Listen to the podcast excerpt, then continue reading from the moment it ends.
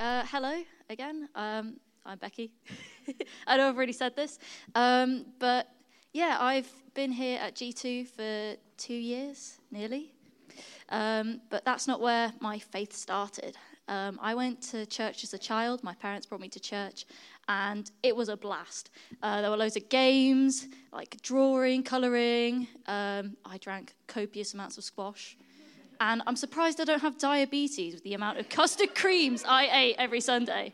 Um, and uh, I went to a load of Christian events as well, just like Katie. I went to uh, summer camps, and some of those I still help out with as a young leader now. Um, and at that time, like as a child, I would have said that I was a Christian.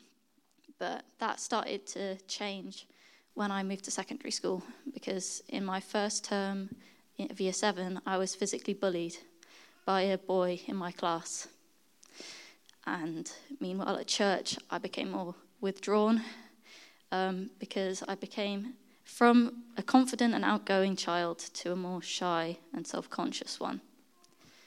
And because we were between youth leaders, I didn't really have very much support from the church. And so I struggled to stand up for myself and what I believed in when I was questioned at school about my faith.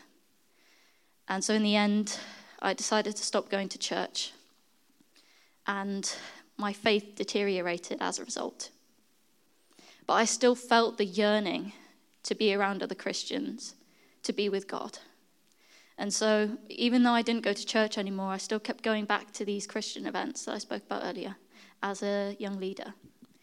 And when I looked back, having not gone to church for a couple of years, I realized that those moments when I was spending time with other Christians were the moments that I felt the most happy, the most loved, and the most alive. So when I come to church, I feel I can see the Spirit working in every single one of you. And I can see Him saying, Your heart's ablaze with hope and love. And I can feel His presence. And this kind of ties into what we've been looking at in Philippians. I just want to say the verse that um, Jamie did in his talk.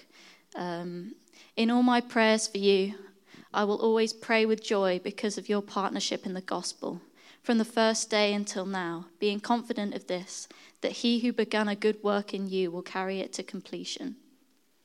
It's the partnership in the gospel that we all desire. And, and it is upsetting when I see um, people come to church sit and listen to the service, and then get up and leave.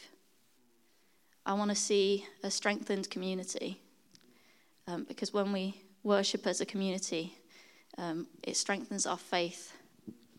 I want to also mention a, a quote from Romans 15 that says, May the God that gives you endurance and encouragement Give you the same attitude of mind towards each other that Christ Jesus had, so that with one mind and one voice you may glorify the God and the Father of our Lord Jesus Christ. Thank you.